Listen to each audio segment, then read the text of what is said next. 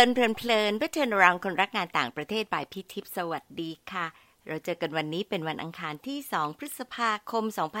2566 เป็น EP ที่ 152 ค่ะ ใน EP ที่ 151 เรื่อง Passion ที่ซึมลึก พี่สรุปเอเซนสามเรื่องนะคะ เรื่องแรก เราอาจจะเลือกงานไม่ได้ แต่จะกลายเป็น passion ได้ ในลักษณะค่อยเป็นค่อยไป เมื่อมีโอกาสได้ทำได้มีประสบการณ์เปิดโลก และซึมซับความสุขที่ได้เพิ่มขึ้น เรื่องที่สองการมีโรโมเดลช่วยสร้างพลังที่ทำให้เราอยากทำตามคนบางคน ในบางด้านที่เราชื่นชม เมื่อโยงกับงานของเราก็จะยิ่งช่วยเกิดการพัฒนาที่ชัดเจนขึ้น เรื่องที่สามงานวิเทศ เป็นงานบริหารจัดการและงานบริการ การทำความเข้าใจกับคนนอกวงการ อาจจะจำเป็นต้องใช้สตอรี่เพื่อให้เห็นภาพและให้รู้สึก appreciate บทบาทของนักวิเทศมากขึ้นค่ะ พี่เริ่ม EP เดือนเมษานี้พร้อมเสนอคำว่า empathy ค่ะคำนี้เป็นคำที่คนพูดเยอะมาก แล้วก็ไม่แน่ใจว่าจะเข้าใจเหมือนกันหรือต่างกันยังไง พี่เลยจัดให้มี guest speakers จากต่างถิ่นต่างที่ต่างอาชีพ มาคุยในบริบทที่หลากหลายเลยนะคะ เริ่มจากน้องจากโครงการเรือเยาวชนเอเชียตะวันออกเฉียงใต้ ขอให้พี่หน่อง วรนุชตั้งอิทธิพลากรสแตรนมาพูดให้ฟังกันค่ะ พี่หน่องเป็นน้องเรือเมื่อไปด้วยกันปี 1985 พร้อมกับพี่และพี่ปุ๊กนะคะ ซึ่ง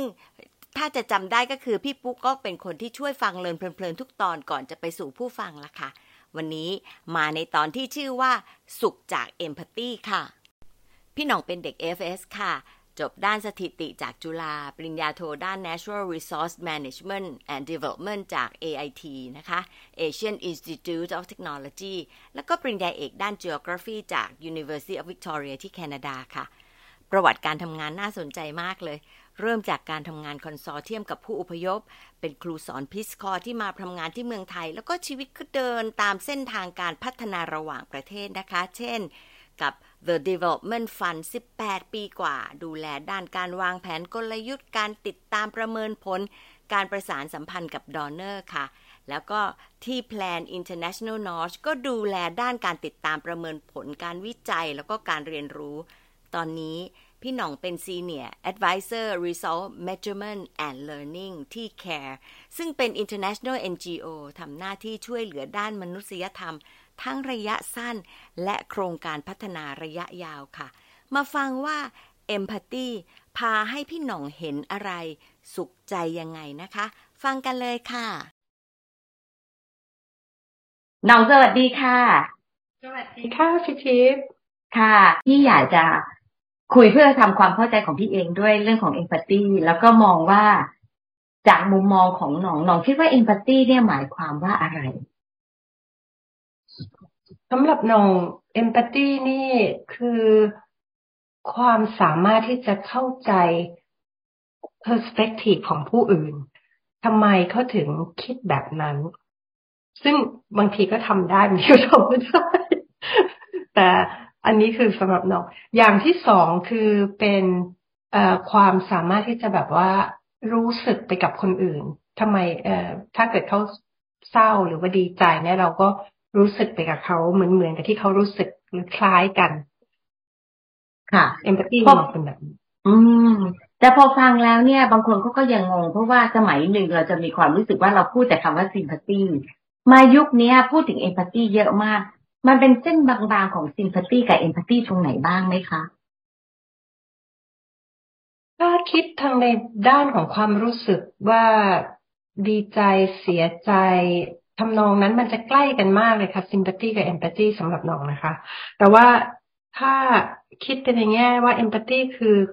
พยายามที่จะเข้าใจ perspective ของผู้อื่นทำไมเขาถึงคิดแบบนั้น ตรงนั้นมันจะต่างกับ sympathy เยอะ เพราะมันจะไม่มีไม่มีอารมณ์เข้าไปเกี่ยวมาก อีกอย่างนึงก็คือเอ่อ empathy โดยที่ไม่มีไม่มีหน้าตาของคน มาเกี่ยวข้องคือเอมพัตตีที่เกี่ยวกับคนส่วนรวม อันนั้นก็เป็นอีกมุมมองหนึ่ง เช่นเอมพัตตีสำหรับคนในสังคมอะไรอย่างเงี้ยค่ะ คือไม่ใช่ว่าเราเราไม่รู้จักเขาโดยส่วนตัว แต่ว่าเราคิดเป็นรูป เป็นเช่นอะไรบ้างคะค่ะ เช่นอะไรบ้างคะว่าสังคมส่วนรวม เช่น สมมุติว่า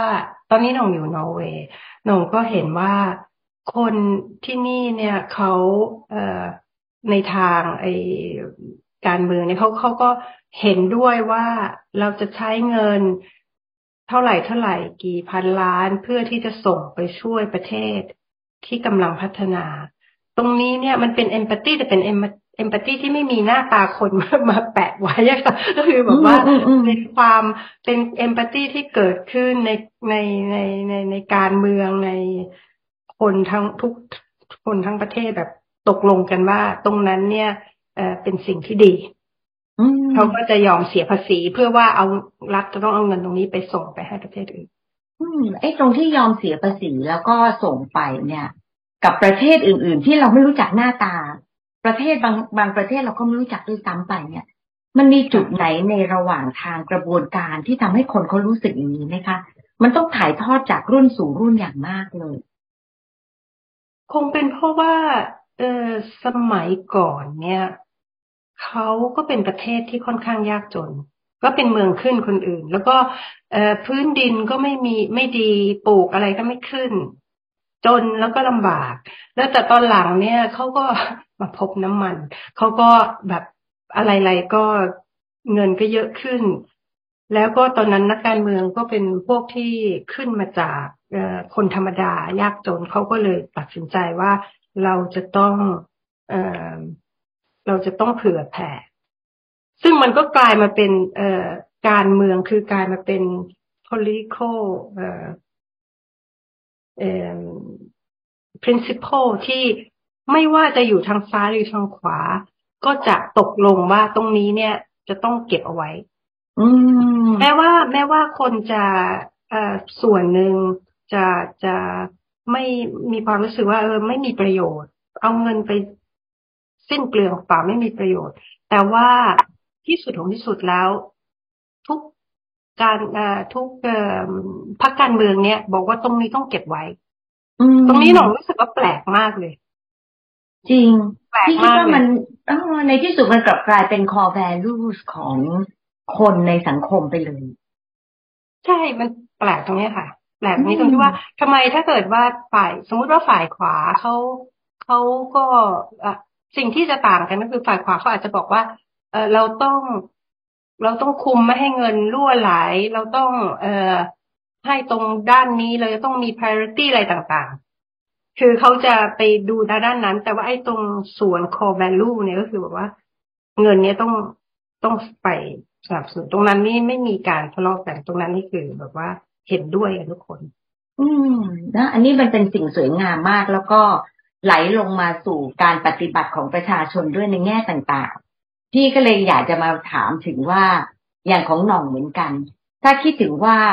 เขามีความรู้สึกที่เป็นเอมพัตไตส์กับประเทศที่กำลังพัฒนา โดยเฉพาะประเทศที่นี้มากๆอะงานของหน่องเนี่ยมันใช่เลยหน่องเห็นว่ามีเอมพัตตีตรงไหนในงานหน่องไหมในงานพัฒนา ตรงไหนบ้างที่ชัดเจน หรือตรงไหนบ้างที่ทำให้เรารู้สึกว่าเราชัดเจนขึ้นคะมิติไหนบ้างค่ะ งานนงทำงานด้านพัฒนาทำกับ NGO ก็ก็คือบอกว่าเออพยายามที่ว่า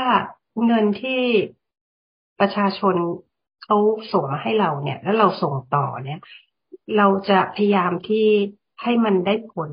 มากที่สุดเท่าที่ความสามารถของเราจะมีให้ได้ เพราะว่าเงินหน่องมีความรู้สึกเหมือนว่าหน่องเป็นหนี้สองฝั่ง ฝั่งนึงก็คือคนยากจน อีกฝั่งนึงก็คือคนที่ให้เงิน ซึ่งเป็นคนนอร์เวย์เราก็จะต้องพยายาม balance ระหว่างที่ว่า เออ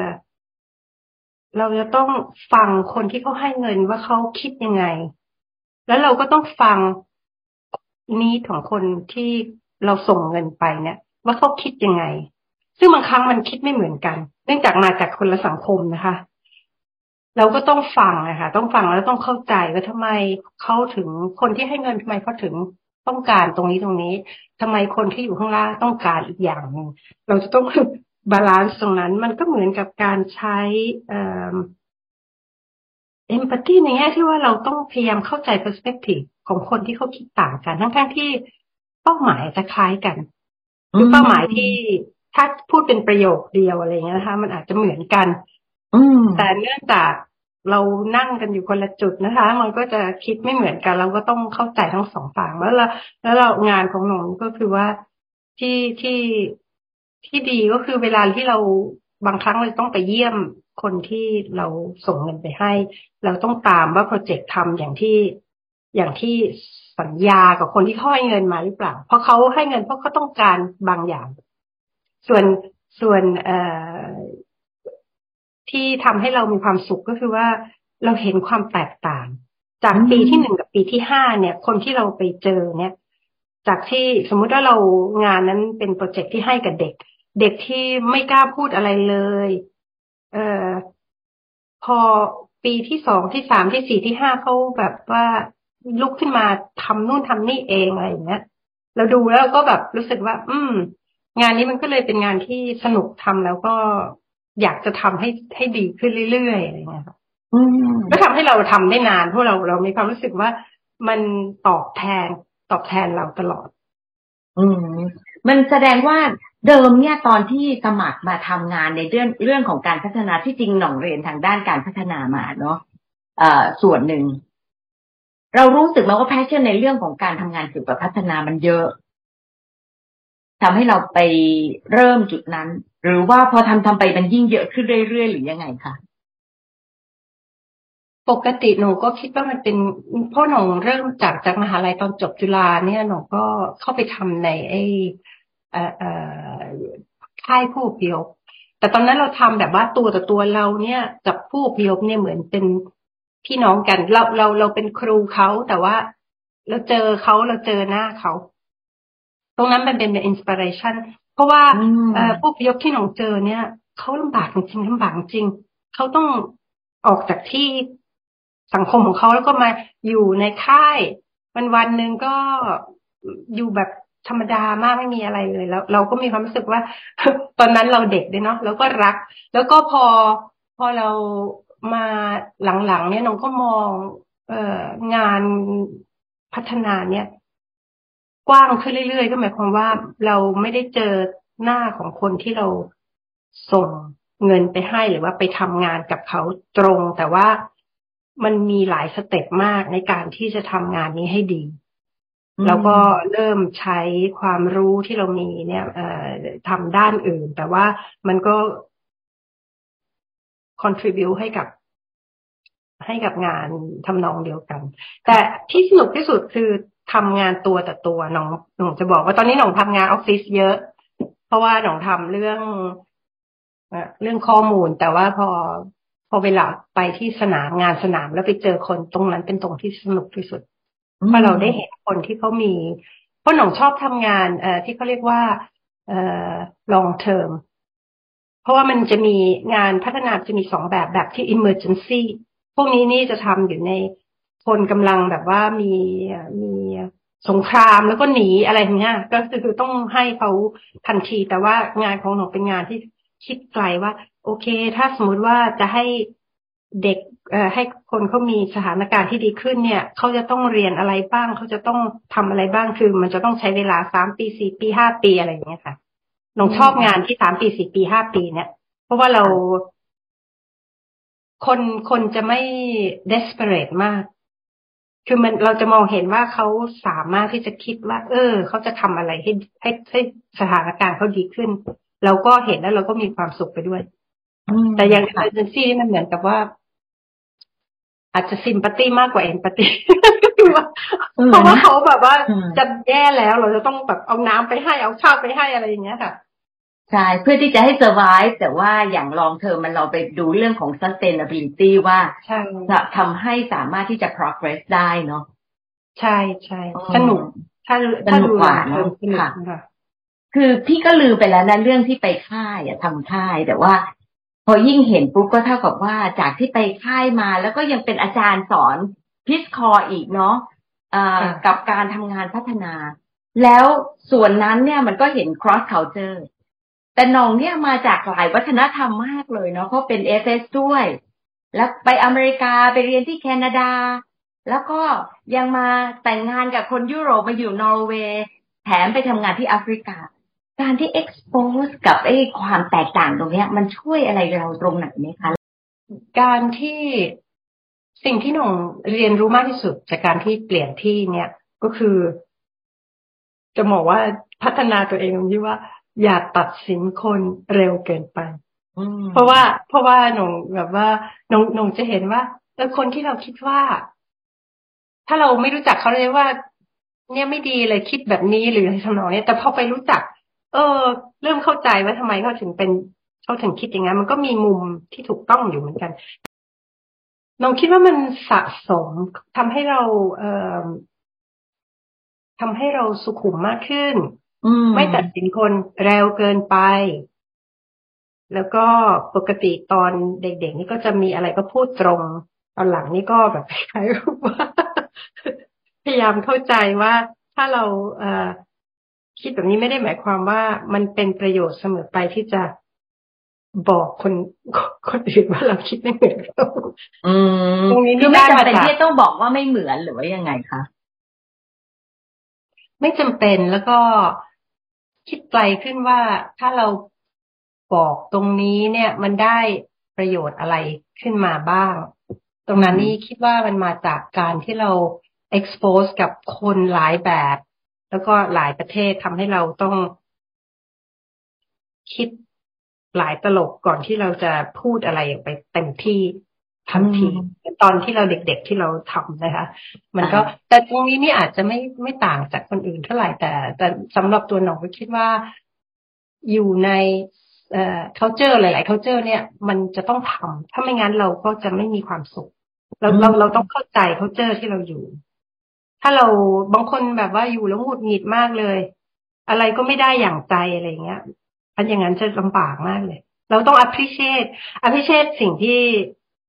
สังคมที่เราอยู่ไม่ว่าจะตรงไหนก็ตาม ตรงนั้นแน่นอนคิดว่ามันเป็นสิ่งที่ช่วยในชีวิตที่ชอบนะที่ชอบมากเลยที่มีความรู้สึกว่าเราต้อง appreciate ในที่ที่เราอยู่ที่ที่เราเอ่อทำแล้วมีความสุขแต่ว่าความสุขมันต้องมาจากเราตัวเราเองด้วยที่เราต้องปรับเนาะใช่ค่ะ แล้วคนที่นี่เนี่ย เอ่ออย่างก็คือว่าดูเหมือนจะโค ไม่อาจจะไม่วอร์มไม่ไม่ยิ้มไม่อะไร แต่ว่าเวลาทำอะไรให้ก็ทำเยอะจนเราแบบงงนะคะตรงนี้ก็คือว่าทำให้หน้องรู้สึกว่าอย่าไปตัดสินคนเร็วว่า เนื่องจากเขาไม่ยิ้มหรือว่าอะไรเงี้ยอาจจะเขาก็เราก็ต้องให้เวลาเขาอาจจะมีส่วนอื่นที่ที่ดีมาก ๆ อย่างที่ว่า เกินจากที่เราคิดไว้โอ้จริงสตอรี่นี้ก็ให้แง่มุมหลายทางเหมือนกันเนาะค่ะ ชอบ เรื่องนี้ชอบ ชัดเจนมากเลยที่เราจะไปคิดได้แล้วก็มัน worth discussion เหมือนกันค่ะ ค่ะ มาถึงคำถามสุดท้าย เราพูดถึง empathy ในหลายแง่เหมือนกัน แต่ถ้าถามหน่องว่าในที่สุดแล้วเนี่ยสามคำที่จะพูดถึง empathy หน่องจะให้คำจำกัดความว่าเอ่อทุกอย่างที่มาที่มีที่ ไปก็มีที่มาก็คือว่าอยากตัดสินเร็วเกินไป แล้วก็เอ่อให้ความอยากเรียนรู้และอยากอยากรู้อยากเห็นเนี่ย จะทำให้เราเนี่ย จะทำให้เราเข้าใจผู้อื่นมากขึ้น แล้วก็เราก็จะมีความทุกข์น้อยลง เพราะเราถ้าเรา มันไม่สามคำอะคะพี่ทิพย์ สามประโยคใช่ไหมหน้องเป็นคนคิดมอตโต้ไม่ค่อยเก่งนะคะประเภทสองคำสามคำไม่คิดไม่ค่อยเก่ง อธิบายยาวพี่ทิพย์เอาไปกลั่นเอง ได้ได้ค่ะ แต่พี่ได้แล้วแล้วเดี๋ยวก็เอ่อจะมาสรุปประเด็นว่าพี่ฟังแล้วพี่ได้อะไรบ้างนะก็ขอบคุณหน่องนะคะ วันนี้ได้สตอรี่แล้วก็ได้มุมมองหลายอย่าง ที่ว่าไปแล้วเนี่ย ทุกคนที่เป็น global citizen น่ะน่าจะ aware แล้วก็เอามาฝึกตัวเอง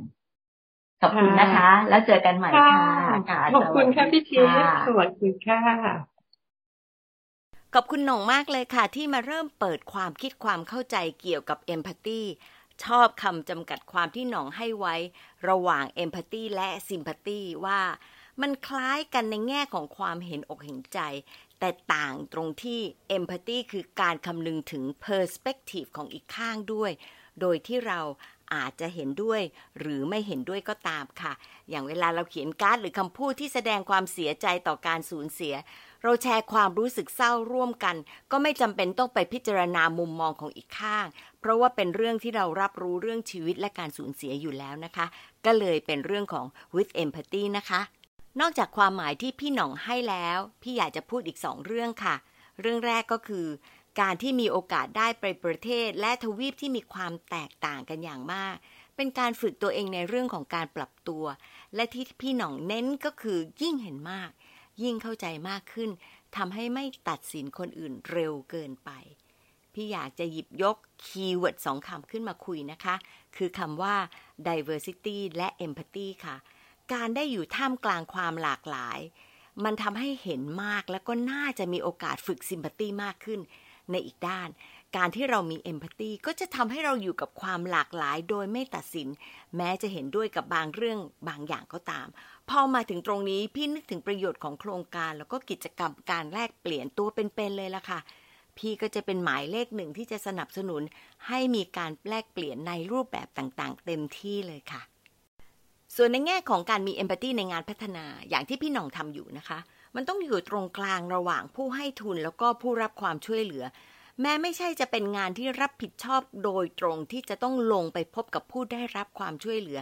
แต่เป็นงานที่ต้องใช้เอมพัตตีและต้องมีเยอะเลยเพื่อเข้าใจมุมมองของทั้งสองข้าง ที่จะมีวิธีคิด แนวทางแล้วก็กระบวนการที่อาจจะไม่เหมือนอาจจะไม่สอดคล้องกัน แต่ทำยังไงที่จะเข้าใจ และนำไปสู่ปลายทางที่ต้องการได้ด้วยกันนะคะ ความมีเอมพัตตีจะเข้ามาช่วยพี่หนองให้ฟังทั้งสองข้างอย่างตั้งใจทำให้ตัวเองรับรู้ความรู้สึก ความต้องการที่แท้จริง แล้วสองข้างได้ประโยชน์อย่างที่กำหนด หรือที่ใช้ได้จริงตามบริบทที่เป็นค่ะ พี่มองเห็นความสำคัญของการมีส่วนร่วมในโครงการขนาดใหญ่ด้วยนะคะ ถ้าพี่น้องทำงานเชิงวิชาการด้วยการเก็บข้อมูลสถิติลงพื้นที่เพื่อ verify ข้อมูลที่ได้ งานสำเร็จตามเป้าหมายค่ะ ด้วยแนวทางนี้เราใช้ AI ได้จริงไหมคะ ไม่ต้องมาเหนื่อยหนักจากการเดินทางแล้วก็การสังเกตเรื่องราวที่มี แต่พอพี่น่องไปทำงานโดยมีใจไปด้วย ก็เลยทำให้สังเกตเห็นความต้องการ ความก้าวหน้าของงานพัฒนาที่ทำไว้ แล้วก็ทำให้มีความสุขกับสิ่งที่เห็น และความก้าวหน้าของสิ่งที่เกิดขึ้น ยังไงก็ตามความสุขแบบนี้ AI ให้ไม่ได้ค่ะ และแทนที่คนไม่ได้แน่ ๆ หรือถ้าแทนที่ได้แสดงว่า มนุษย์จำนวนหนึ่งอาจจะสูญเสียความเป็นคนที่มีเอมพัตตีต่อเพื่อนมนุษย์ด้วยกันหรือเปล่า แล้วก็ทำตัวเองไม่ต่างจาก AI หรือให้ AI เป็นเจ้าหน้าที่ประจำหรือเป็นหัวหน้าได้เลยใช่ไหมคะ น่ากลัวมากค่ะ ประเด็นที่พี่คิดว่าเป็นไฮไลท์เลยของ EP นี้คือ empathy ของคนนอร์เวย์ที่พี่คิดว่ายิ่งใหญ่มาก คือการให้ความช่วยเหลือกับประเทศที่กำลังพัฒนา คนยากจนที่ยังด้อยโอกาส โดยมีสังคมนอร์เวย์ที่เห็นภาพใหญ่ร่วมกัน ไม่ต้องรู้จักเลยว่าคนที่เราจะช่วยคือใครประเทศไหนๆเป็นยังไง แต่เป็นระบบของการเมืองที่ไม่ว่าสมัยไหน ถือเป็น priority เป็นงบที่ต้องจัดสรรให้นะคะ พอคุยแล้วถึงได้รู้ว่า ความที่นอร์เวย์ยากจนมาก่อนเลยยิ่งเห็นอกเห็นใจคนที่ลำบากเหมือนที่ตนเคยเป็น นอร์เวย์เริ่มเรื่องนี้จากสภาวะความยากจนของตัวเอง ประกอบกับเรื่องที่สำคัญมากก็คือ ภาวะผู้นำที่เข้มแข็งค่ะ พอประเด็นอย่างนี้ปรับให้อยู่ในการเมืองเป็น political principle ทำให้เป็นค่านิยมหลักของสังคมนอร์เวย์ ไม่เพียงแต่การพัฒนาด้วยการให้งบต่อเนื่อง แต่เป็นการให้ใจอย่างมีเอมพัตตีที่ฝังไว้ในใจของคนในชาติ เป็นการส่งต่อเอมพัตตีจากรุ่นสู่รุ่นพี่ว่าน่าทึ่งมากเลย เป็นความสุขระดับมหาภาคเลยนะคะเนี่ย ในระดับบุคคล พี่น้องคุยถึงคนนอร์เวย์ที่ดูเผินๆ อาจจะเป็นคนที่เหมือนจะโคนิดนึง แต่ถ้าเราตัดสินว่าคนนอร์เวย์เย็นชา ก็จะทำให้เราไม่ได้เห็นด้านที่เป็นเอมพัตตีที่เป็นตัวเขาจริง ๆ นะคะ พี่หน่องเล่าให้ฟังนอกรอบเรื่องหนึ่งที่ทำให้รู้ว่า ในความที่เหมือนห่างเหิน คือความ caring ที่คอยสังเกตความเป็นไปของคนรอบข้างอย่างเงียบๆมีบางครั้ง ก็อาจจะมีบางคน กระโจนเข้าไปช่วยเหลือ แล้วก็ทำอย่างเต็มที่เลยค่ะ EP นี้ทำให้พี่รักคนนอร์เวย์ขึ้นอีกค่ะ มารีเฟล็กกันค่ะ น้องๆ ให้นิยามคำว่า empathy ของตัวเองแล้ว พอฟังพี่น้องปรับเปลี่ยนหรือไม่ยังไงคะ คิดว่าประเทศเราเป็นสังคมเอมพัตตีและคนไทยมีเอมพัตตีไหมคะ เพราะอะไร ขอบคุณที่ตามฟังแล้วพบกันวันอังคารหน้านะคะ สวัสดีค่ะ